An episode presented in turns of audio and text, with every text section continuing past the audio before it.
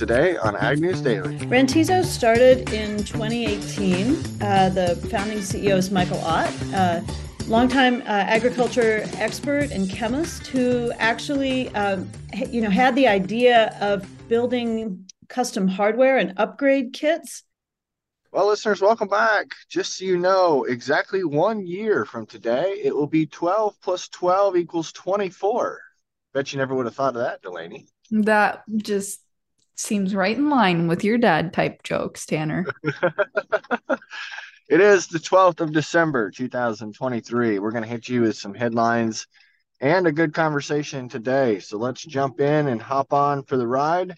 We had the tinderbox warning yesterday in the southern plains, and now we've got rain in the forecast. So thankfully for some of those producers, the southern plains, where a lot of the hard red winter wheat is growing, does have precipitation expected to last for several days. The National Weather Service said this morning that some of the rain may change over to snow late Wednesday and Thursday.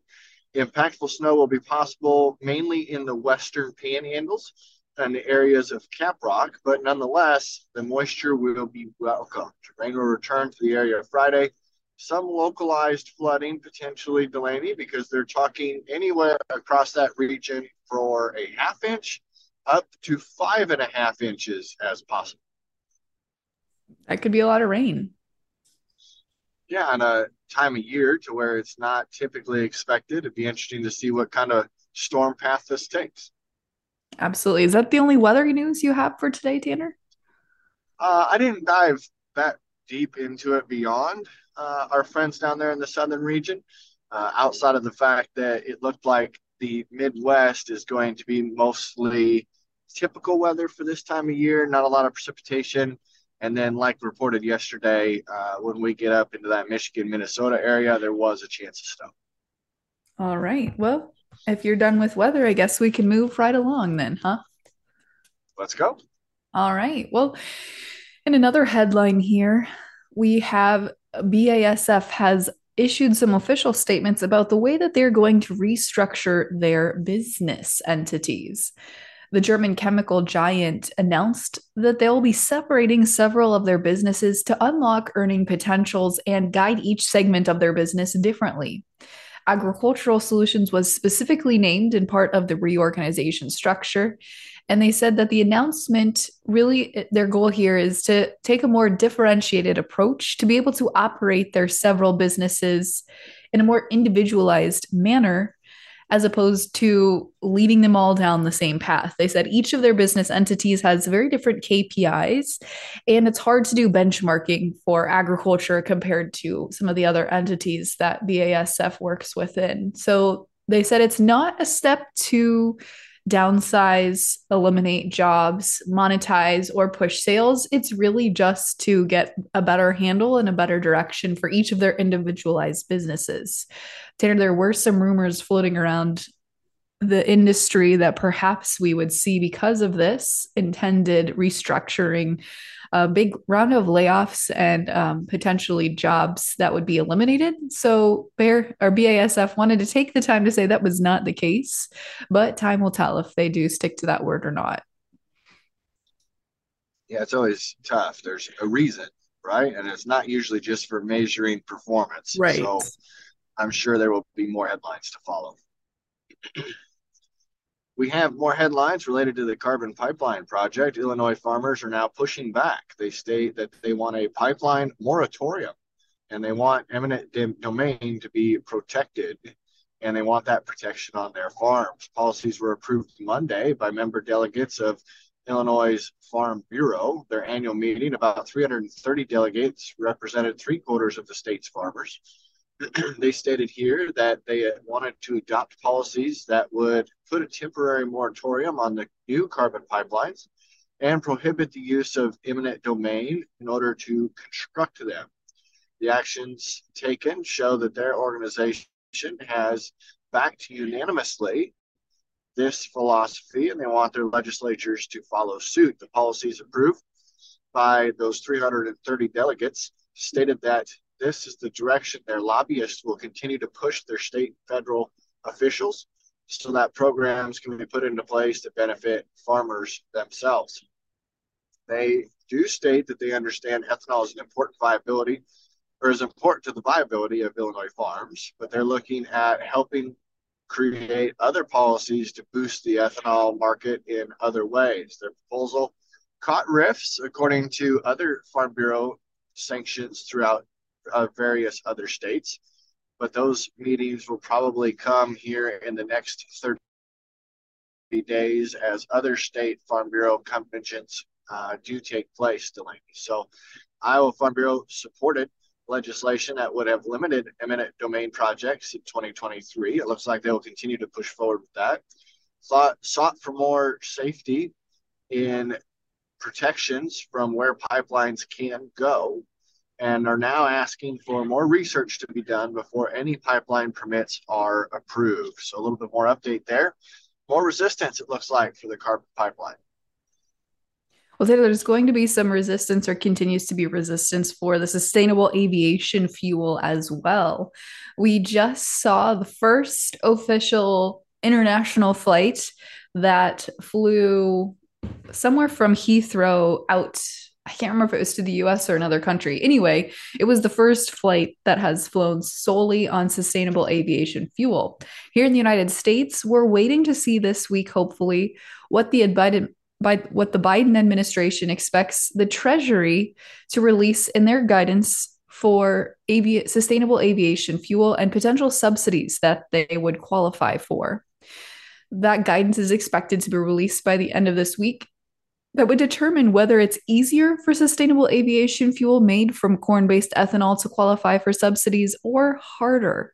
We're seeing folks on two sides of the issue here, Tanner, as we think about stakeholders from the Corn Belt they're very much for sustainable aviation fuel because it is a way to grow ethanol or the corn industry. On the flip side of that, environmental groups are arguing that clearing land to grow fuel is counterproductive to curbing global warming. I'm not really sure, Tanner, where they're getting these eh, this piece of information from, claiming that we're clearing more land to grow these crops because we really don't have any additional arable farmland here in the United States. But nonetheless, that's the argument that folks on the environmental path are claiming. This guidance was originally supposed to come back in September, but as I mentioned, it's been a contentious issue. The Biden administration said they wanted to do their due diligence to make sure they're taking the best path forward here for it. But there's potentially billions of dollars of subsidies at stake here. So that could be very helpful for the sustainable aviation industry if they are awarded some potential subsidy dollars. Nice. That could be a nice boost for some of our producers to create another product out of their crop but we are seeing it might be difficult for them to get that crop to the elevator. We're still seeing a report of a truck driver shortages, and it seems like the farm sector is being hit especially hard.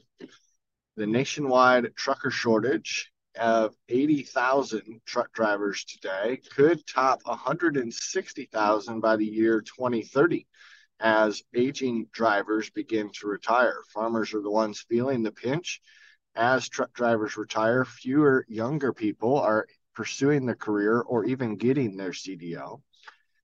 Now, as farmers look to hire employees, they combat the higher wages in competing industries and are now potentially pushing themselves, to Delaney, out of affordability to hire farm labor that also has their CDL. Indiana's Prairie Farmer was reporting on this topic stated here that this is just a microcosm of a growing problem, a worsening shortage of farm employees, not only truck drivers, but the article is focused just on the trucking industry. As those who are looking for seasonal work numbers begin to dwindle, that's typically the type of labor that farmers themselves hire. This may push farmers into more autonomous efforts for in field practices and focusing on hiring their labor to travel up and down the road. A commercial driver's license has also become more difficult to obtain than in the past, which is making those younger program younger farmers not interested in obtaining that as part of their program. Some colleges have begun implementing new truck driving schools to try and combat what is going on. But ultimately, Delaney, finding dependable people who can show up, pass a drug test, and continue to be reliable is very frustrating to those in Indiana, especially those quoted in that article. Well, that does sound like a challenge. And I know it continues to be a challenge for many in rural America, Tanner. But another thing that continues to be a challenge is the potential looming threat to some folks of proteinless protein or cultured protein. Tanner, the Italian government has made a monumental move that is something that probably American farmers and ranchers wish the US government would do. Ita- Italy has officially banned cultivated meat. That's the kind grown in laboratory bioreactors from stem cells or petri dishes, as we've talked about it before. An, a law enacted last month decided that cultivated food cannot be produced or marketed in the entire country of Italy. As they said, they want to preserve the tradition of Italian food and true Italian food. Many other countries are allowing or even encouraging this technology to be adopted, such as that here in the United States. And currently, Singapore is the only country where people are currently allowed to eat cell based meat. But the USDA and FDA have approved two kinds of cell based chicken that could potentially hit the marketplace. But Italy's ban grows out of somewhat different concerns from those we have here in the United States. They're just trying to protect their food traditions. And they said they're farmers. They want to protect their food and their food system to maintain the true Italian culture and relationship between food, land, and human. So they have a little bit different stance than we have here in the United States, but nonetheless, I think they are one of the first countries, Tanner, to put this type of law into effect. It's at least the first one we have reported on. Right. They've got to be uh, atop of that list for sure. Absolutely. Ag Leader has sorry, Ag Leader has released its latest aftermarket auto steer solution for TurnPath and its Steady Steer and Steady Steer series. The Steady Steer Command Z2 assisted steering systems has a software update. It is available now to users via a one-time unlock fee in their in-command system. Ag Leader has noted that there are several key benefits to farmers who you know, opt in for this new new feature feature. Their chief most efficient productivity and sometimes pesky end of row turns can now be automated. These end of row turns allow farmers to be extremely efficient. The operator can be less experienced as the precision turning technology will allow them to re enter the field without having to touch their steering wheel. By leveraging Ag Leader's boundary assistance, you no longer have to have precision eyesight when tracing the boundaries of your fields. You can enjoy the steering being automated for you as you trace the boundaries. The turn path will also allow you to follow uh, contours or terraces or other non-straight path rows. Fully autonomous tractor solutions are coming down the pipeline and continues to be a focus of Ag Leader, but as of right now, Ag Leader states that they are focusing on their farmer-centered technologies, and this update is getting the farmer one more step closer to comfortability in the cab and the ability to relax while performing their tasks. It not only helps the grower become a better operator, but it also helps him manage his entire farm from the cab. That's what I've got for headlines today, Delaney. I think I have just one final story here as well, Tanner. As we look at using glyphosate as a tool, researchers are suggesting it's no longer the silver bullet it once was. Researchers from 24 different institutions across North America have looked to compile data points from the years of 1996 to 2021, looking specifically at the effects that the herbicide had as far as how many data points they may be looking at here, they're looking at 8 million different observations. The land grant institutions across the US and Canada have been compiling this research to get a better grasp on effective herbicides, including glyphosate, especially in regards to that usage on modified crops. The data shows that over time, glyphosate is becoming less effective as a means of weed control. In the early years of its use, we saw really superior means of weed control, but over the last couple of years, it's certainly started to adapt and become ineffective for potential weed control. Um, within the last decade, weeds were up about 31% as being less responsive to glyphosate. So, sounds like there might be needing to be a new tool developed by some of the chemical companies looking at this type of research, Tanner. Yeah, it could always be advanced. I think there's a lot of frustrations uh, for some of those escapes from our listeners. But where did markets open this morning? Well, Tanner, as we head into morning markets here, still trading the overnights as we record this. But March corn is up two and a quarter cent at eight, or excuse me, at 483. January soybeans down two pennies at 1334. As we take a look at wheat, they're certainly not picking up after yesterday's losses, but are trying to claw their way slightly higher. Chicago March wheat this morning up two and a half pennies at 612. March hard red winter wheat up four and three quarter cents at 637. And March spring wheat up a penny at 721 and a half. As we take a look at the livestock markets, a quick refresher at where they closed and will open here this morning. February live cattle will open at a buck 67.90, up $2.17 on the board yesterday. January feeder cattle added 265 to the board will open this morning at 217.95 and February lean hogs shed $1.65 yesterday to open this morning at 67.32 and a half. Tanner, we're chatting with the CEO of Rantizo this morning to talk about some exciting new updates that the company has seen here over the last uh, little bit. So let's turn it over to that Tech Tuesday conversation.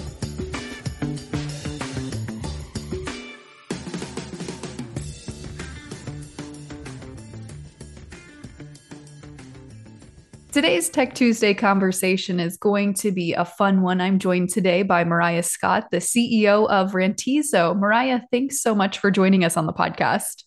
Thank you for having me. It's great to be here. So, Mariah, curious to learn a little bit more about you and your background. How did you find yourself as the CEO of Rantizo? How indeed. That's a great question.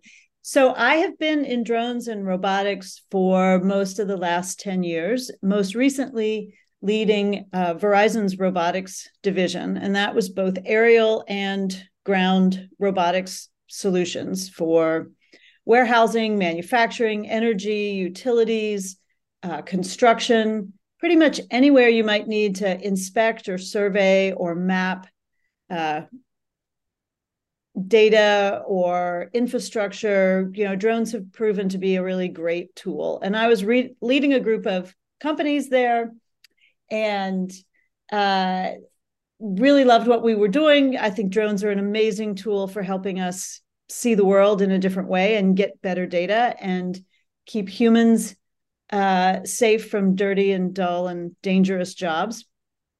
But I really missed uh, the early stage and kind of the growth company world. Uh, I love the startup world. I got into uh, drones and robotics through a startup called Skyward, uh, which I was co leading. We were one of the first companies to do commercial drone management. And when I uh, learned about the opportunity at Rantizo, I just thought, wow, it's such a perfect uh, combination of where drones have huge potential in a market where uh, there's just a lot of opportunity. And what I liked about Rantizo in particular, in contrast to other drone things you may have heard, and I know that drones have been in agriculture for you know some time, Rantizo is actually solving the problem because we're a network of spray drone operators. And I just thought that was so cool, right? And so valuable that, you know, drones can be great for showing you you have a problem. They give you imagery or a map that says you have an issue, but they don't necessarily solve it. And what I really loved about Rantizo is we have a service network of operators who can actually bring a spray drone to the field and solve the issue. And and that's a great application that really pulled me in as huge potential. I love that. Uh, your passion for this space is very evident as you are sharing that background with us. So appreciate that and appreciate the passion you bring to the space.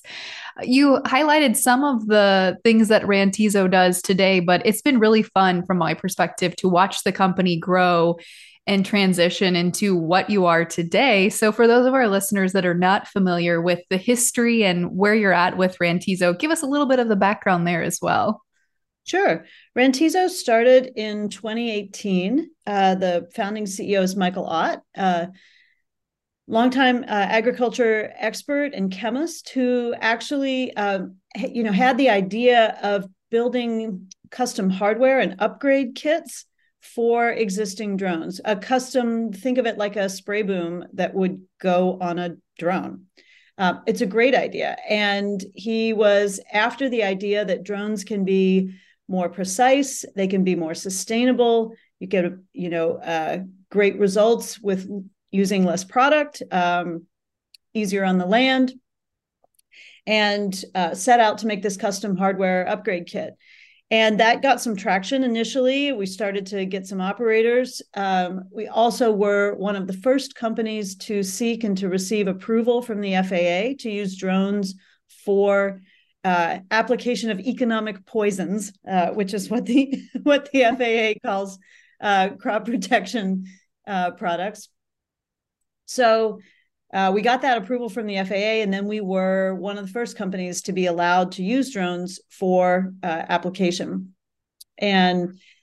that took off for a little while. You know, we got some good growth, got some good traction, a lot of demand for the service. What we saw was that the Chinese drone companies, uh, DJI primarily, are phenomenal innovators and they innovate really quickly and they build great robots. Uh, I know this from my uh, previous background working in drones.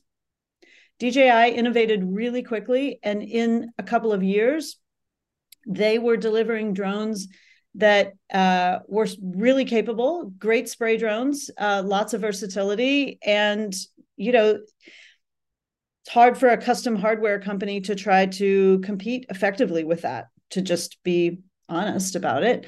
And they build great, reliable spray drones. So uh, I came in as part of a turnaround, our shift in strategy might be a better way to say that, to really focus on the software and the services, and specifically this service network, because we had built up a nationwide network of spray drone operators who we've trained and we support. They're flying to uh, a high quality operating standard. They're licensed, they're insured, they know how to deliver a great service out to a grower or for an ag retailer. And when we looked at it as a team, we said, hey, there's a lot of value here. This is solving a real problem for growers and and and for retailers who have acres that they can't treat uh, or they've or they need a solution that is more precise. Um, and let's go focus on the service network. Let's go focus on building the software that can automate all that work and make it really easy to find a spray drone operator and really easy to um, grab a job and go deliver that spray job out to a grower. And that's where we're focusing now. It's also really exciting to see that you just announced a recent Series A funding expansion. So, talk to us about this milestone and what this is going to do to continue to push Rantizo forward. Yeah, uh, the we're really excited about the uh, funding. Uh, Fulcrum Global Capital will be joining our board, uh, which which is terrific. Uh, longtime ag tech investor uh, based in Kansas City and uh, they're bringing a lot of really good expertise in understanding uh, that market.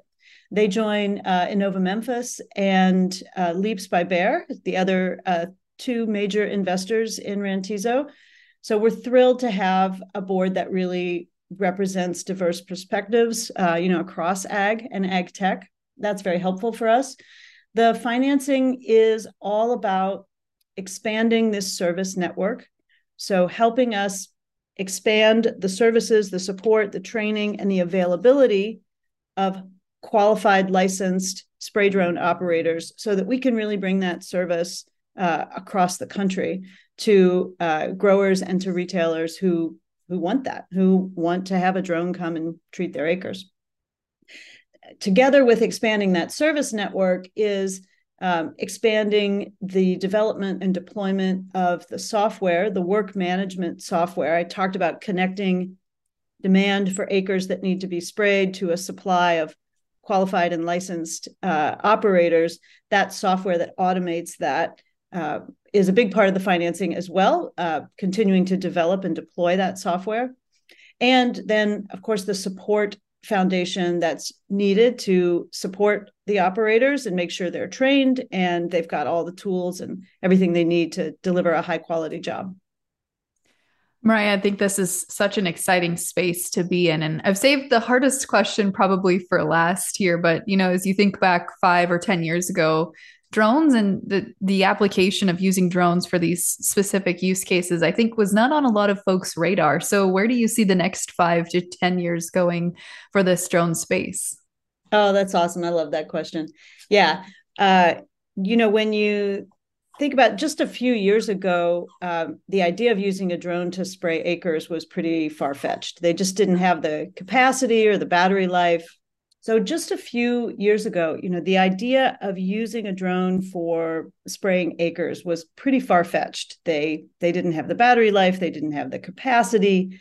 You know, maybe you could fly four or five acres in an hour, and the economics of that just don't make sense. Um, the economics of it now make a lot of sense, and you know, we're we're able to save time, save labor, we can access acres that are difficult to treat with a ground rig. We can fly uh, after it's rained. You don't have to turn off the irrigation. We can deal with awkward acres and waterways and all, you know, all kinds of uses that we're seeing where the drones are um, really delivering a lot of value for our customers.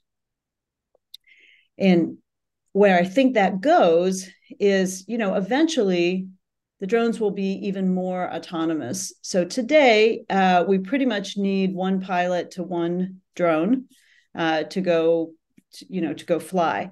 That's a that's a regulation, and we're working closely with with you know the regulatory authorities, working closely with the FAA, trying to submit the safety data that they would need to think about additional um, use cases allowing one pilot, for example, to control many drones and eventually to control those drones remotely. So, what we're seeing in the commercial markets already uh, are some use cases for utilities uh, where someone's in a command center and they're flying drones across multiple, say, nuclear power plants, and they're doing inspections and survey monitoring um, uh, of that that critical infrastructure to make sure it's safe.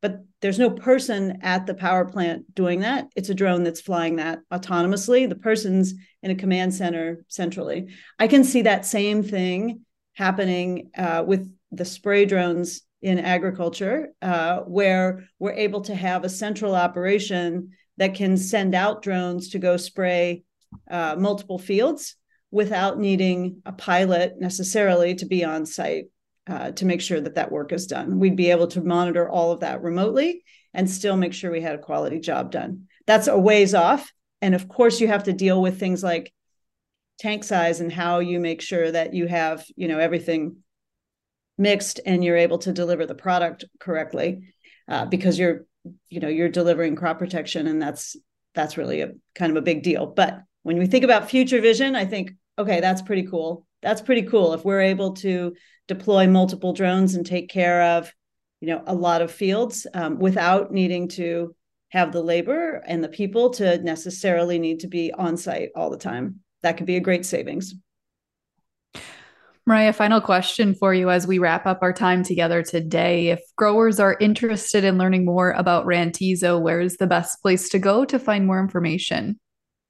The best place to go is rantizo.com. Great. Well, Mariah, thank you so much again for joining us today. Certainly appreciate your time. Yeah, thanks. Market Monday followed by Tech Tuesday. I don't know if there's a better combination, Delaney. We hope our listeners think the same. We don't want them to go anywhere. We want them to come back on Wednesday. Maybe we should come up with uh, like a wacky Wednesday. What do you think? I think you're just as wacky as they need, Tanner. That's great. I don't have anything to come back with. So, listeners, for today, Delaney, what do you say? Should we let him go? Let's let him go.